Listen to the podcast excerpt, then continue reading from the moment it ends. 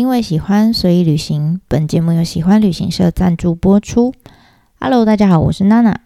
上一次呢，我们透过了呃山本博斯这个人呢，从年轻到比较近代哈，各个不同时段哈、不同阶段的呃系列作品，来稍微了解了一下这个人哈。那这一次呢，我们要带着大家来看，继续看到底他为什么会想要在。选在这个地方去创造这样子叫呃江之浦测候所这样子的一个空间呢？那据说啦，他小时候有这么一段回忆哈，呃，他从热海要到小田园的这个途中呢，他就搭火车。那搭火车的时候，当然就会呃穿过一些山洞啦，一些隧道这样子。那你知道，对小朋友来说，穿过隧道的时候当然是比较啊很黑嘛，很暗，他们就觉得很可怕。这时候他就看到，终于呢看到了隧道的尽头的这个光线，还有一个山洞，这样啊，他就很期待哈。然后呢，要呃这个火车要穿过这个隧道的时候，穿出这个隧道的时候，他就突然看见了哇，在他眼前就出现了一幕，就是像魔湾的海景，这样就好像一幅卷轴一样，这样唰就是展开他在他的眼前。那据他的说法是，他在这一个 moment 哈，他真正呃，应该说，在他小小的年纪人生里面哈，他第一次真正的哈，真切的感受到了自己的存在。所以对他来说呢，这一段搭火车的回忆哈，还有这一幕的这个香魔湾的海景，对他来说，这个地方呢，其实就是他的呃内心的一个原乡。所以这一幕哈海景呢，就。成为了后来他创作这个海景系列的一个原点，那也间接呢就呃促成了现在他为什么会选择在这个地方去创造江之浦测候所这个空间的原因之一。好，那我们说了江之浦车后所呢，其实它就是在诶小田园的一个面海的山坡上。那这里呢，本来是一片呃种满柑橘的农园啊。如果现在真的去的话，你会发现，其实，在呃江之浦车后所的附近，到现在也还有很多的这种柑橘种柑橘的呃农园在旁边，甚至就连在园区里面，你也会看到有一些呃不太规则的这个农地啊农园里面就是种着柑橘。它就镶嵌在这个园区里面，然后我真的也看过果农在那边采收柑橘，好，所以这些果农大概就是除了工作人员人员以外，哈，唯一不用付钱就可以进到园区里面的人。然后真的你在进入园区之前，哈，他们工作人员也会有一些。呃，注意事项啦，等等，哈，我来提醒呃来访的客人。那其中有一条，他就是告诉这些访客说：你们千万不要去摘园区里面，虽然你们随手垂手可得哈，但是你们千万不要去摘这些随处可见的柑橘哈，因为这些都是果农们的东西，不是不是他们园区里面的。那距离呢，呃，这个呃江之浦车后所。嗯，距离江之浦厕所最近的一个火车站叫做根府川站哈。这个车站很特别，它是在 JR 东日本呃东海 JR 东海道本线上哈。你知道 JR 东海道本线其实它是呃 JR 东日本里面非常要怎么讲非常赚钱的一条黄金路线，但是这一个根府川站呢是这条路线上少数的无人车站。为什么叫无人车站呢？因为他出入的人很少，根本就你如果要派一个驻驻驻站的人员在这边，其实太太花成本了，所以干脆就把它用成无人车站。所以你可以想象这里到底是有多么的 偏，嗯，也不能说偏乡，它不偏哈，但是人来往的人是非常少的。那所以这个站也是那种黄金路线上少数的例外哈。那会在这边下车的有谁呢？就是当地的住户啦，还有现在多了会来江之浦测候所的人。好，那其实早在诶江户时代开始之前哈，大家都知道德川家康嘛。那他那时候呢，在呃战国时代那种情政治情势的变迁之下，他不得不哈有一些原因。他就来到了关东地区，要找寻他新的根据地。那那个时候的江户，哈，就是现在的东京啦，其实跟我们现在看到东京完全长得不一样，哈，是一个呃，还没有怎么开发的，也算是蛮荒之地就对了。但相对于东京，哈，相对于江户，现在江之浦这一区，我们刚刚说它是人来往的人非常少的一区，哈。可是，在那个年代，哈，在呃江户时代之前，小田园这一区呢，其实是一个呃已开发的都市哦。哈，不仅这个所有都市发展机能完备哈，而且它长久以来也是呃关东地区非常重要的一个军事要地，所以那个时候就已经有一个叫小田园城，好有一个城堡在这里了。所以如果啦，你想想看，如果你是当时哈不得不来到关东地区，要找一个根据地的德川家康，好，先给你两个选择。一个是鸟不拉屎的江户，一个是已经有城在这里，已经有都市各式各样的机能的的的的发展的地方，就是小田园这里啊。一个是江户，一个是小田园，你会选择哪一个？这样。凡人如我，我当然会选择已经有开发到一定程度的小田园，因为这样比较快嘛，对不对？我不用花这么多的成本，该有的基本设施、基础设施都有了，我就直接在这边继续发展我的这个呃，怎么讲城池，这样就好了。但是你知道，伟人毕竟还是伟人哈。德川家康那时候呢，舍弃了小田园。他选择了江户作为他在呃关东地区，也就是后来的这个江户幕府的起家地。K 给楚，K 给 day 哈。那如果活在现代的话，我想他应该就是那种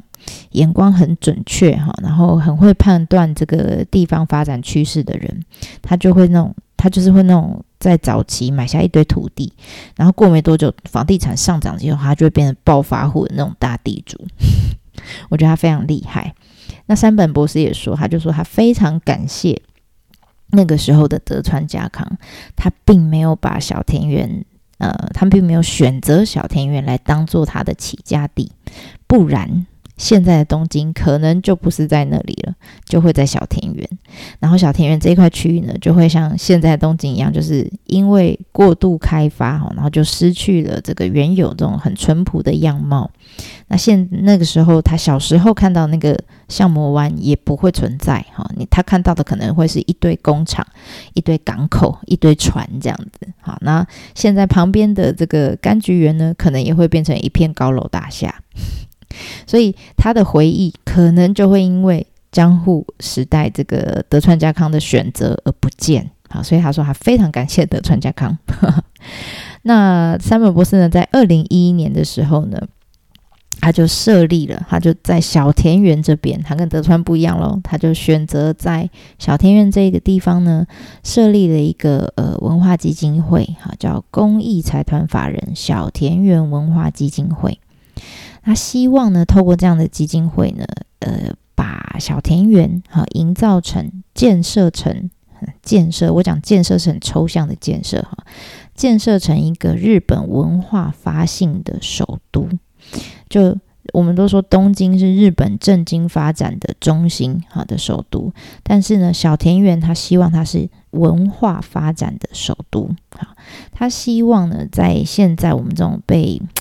呃，资本主义所主导哈，就完全不 care 这种大自然的呃现代人的观观念哈，可以慢慢的被改变。好，他希望可以把从日本从以前到现在那种。很尊重自然万物，哈，他们我们我们都说日本人以前都把每一个自然万物每一个东西都是一个神嘛，所以他们有八百万神啊。他希望将这样子的呃日本的传统的文化精神，还有艺术的精神发扬光大，然后让更多的人可以理解人跟自然之间呢必须共存的这种重要性。那当然呢。嗯，我们说曾经哈当过古董商的山本博士，他就说，他说他每一次哈，他 只要看到那种就是在拍卖会上面有很多那种很漂亮，经过时间淬炼而留下来，留到好不容易留到现在的这些古美术品啦，或者是古文物哈，他只要看到这些东西的价格哈远低于他自己的摄影作品的时候，他就会觉得很惭愧。他觉得好对不起他们呢，好对不起这些古文物啊。他说，因为他之所以可以呃创作出好的作品，就是因为他在这些古老的这些艺术品里面汲取了非常多的养分而来的，所以他希望呢，可以透过他的创作，然后把呃 古代跟现代做个连接，然后呢，把这种 就是怎么讲？经历过时间淬炼跟历练的美，哈，可以继续呃延续下去。所以这也是为什么我们常常可以在他作品里面，不管是摄影作品啦，或者是他从二零二二年之后，他也开始跨界到设计建筑啊。他最早的一个建筑作品是在指导上面，叫护王神社。那你可以看到他的摄影作品也好，建筑作品也好，他常常都在探讨那些可以贯穿呃时间轴的这种呃很永恒的这个要怎么讲？经过时间淬炼的美，这样，所以很好玩。他就在创了这个基金会之后，然后他也。把他觉得啦，他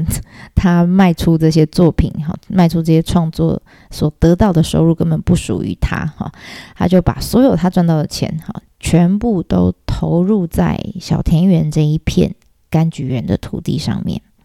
因为他说他从来都不觉得自己作品可以卖这么多钱，反而那些古文物可以卖这么多钱。这样，不过既然如此，他作品就是卖掉了嘛，他手上也有这笔钱，倒不如就把它拿来再投入创作。而且他这一次想要创作的不是一张照片，哈，不是一个建筑物，而是一座呃，他梦想非常伟大，他想要创作一座一万年以后还可以留下来的遗迹。好，那这个遗迹是什么呢？就是我们现在看到的，哎，江之浦车后所。我们看到遗迹的诞生。好，所以他就说，这里其实他不想要特别把它定义成是博物馆，我也不想要把它定义成是美术馆。他觉得整座呃整个江之浦车后所就是一个大型的艺术创作品。那江之浦测候所里面的江之浦，其实就是这块地区的地名。好，那测候所是什么意思呢？其实就是说。呃，气呃气候观测所的意思，好，那为什么要这样取名呢？因为他认为，好，山本博士认为，他说，古代人类最初最初开始有艺术文明的发展，其实就是来自于观察这些天象的变化，观察这个呃，可能是太阳啦，可能是月亮啊等等，哈，用这样子的呃，怎么讲？相对位置来判断自己跟这个世界，或是跟这个宇宙的距离，那进而就可以找到自己定位。其实这段话我到现在还没有办法很深刻的体会。Anyway，但他就是这么讲的。OK，所以呢，山本博士他也企图呢，用一年哈一年当中太阳这个运行的轨迹，还有这个四季的更迭来。比喻整个我们人哈，整个的怎么讲生死的轮回，所以他很刻意哈，在江之浦测候所里面有很多栋不同的建筑物，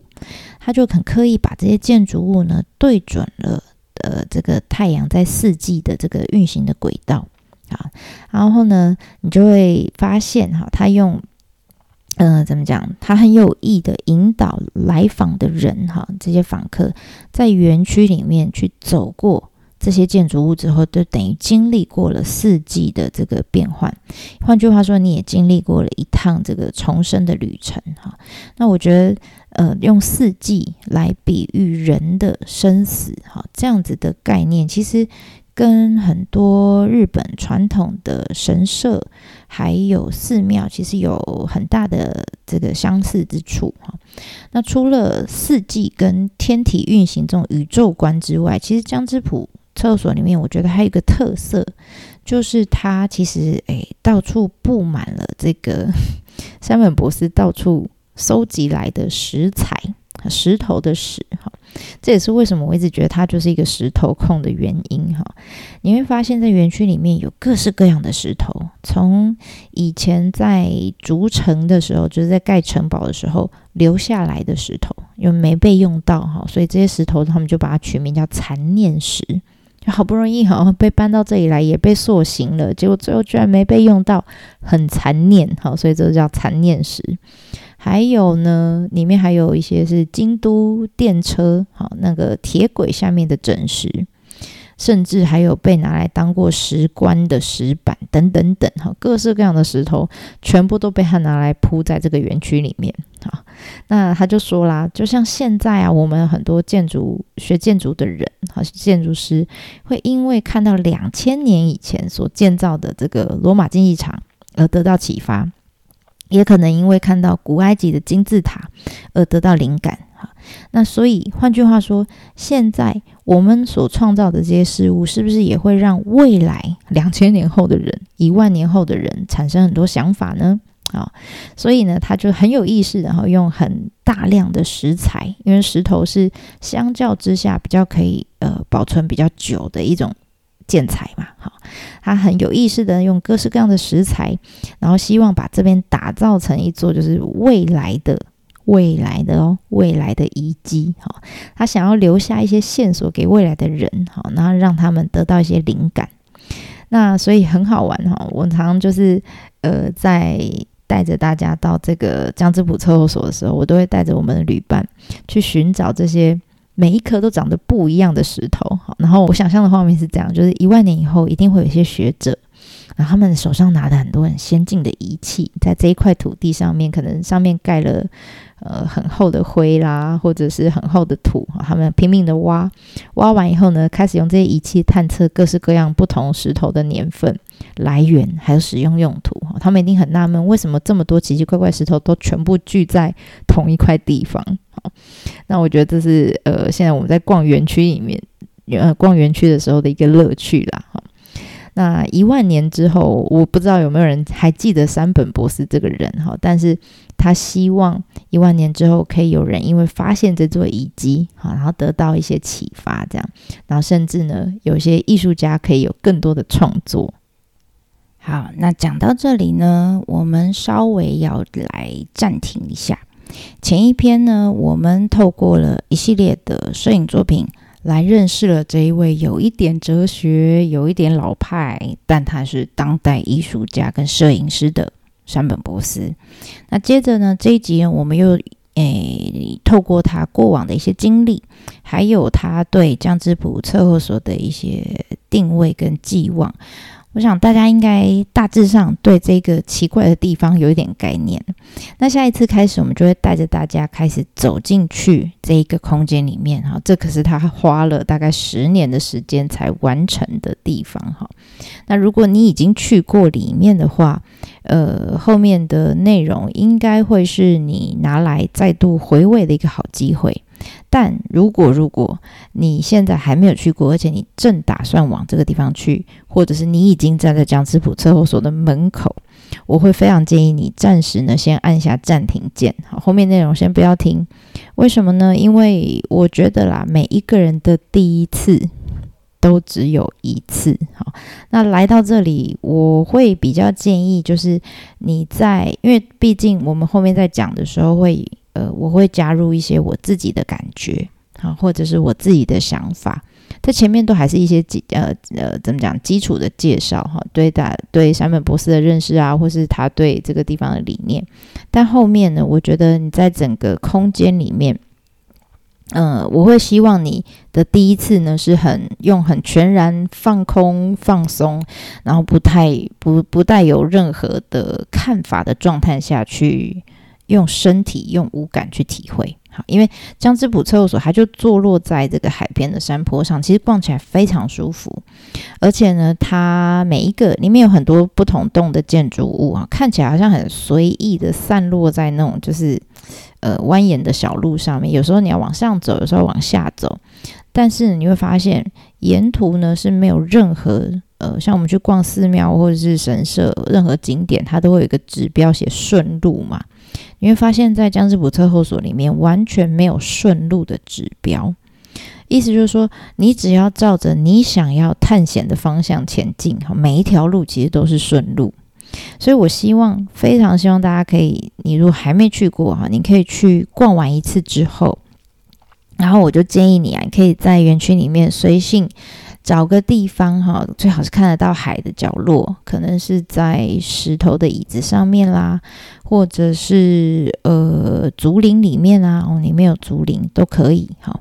然后坐下来，然后慢慢的把后面的内容听完。这个时候，你如果发现哈，你边听你就发现，哎。嗯，娜娜刚刚讲到的之后讲到这些内容，讲到这些地方，诶，你刚刚没看到，好，或是这个角落你没有注意到，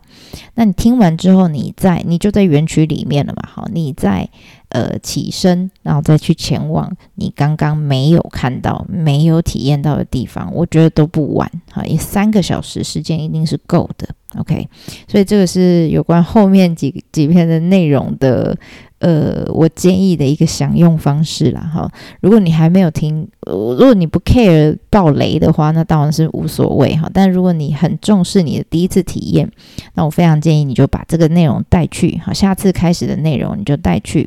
然后在你逛完一次江之浦车后所之后，再来听这样子像后面的内容，我觉得会比较好，好，这是我的建议。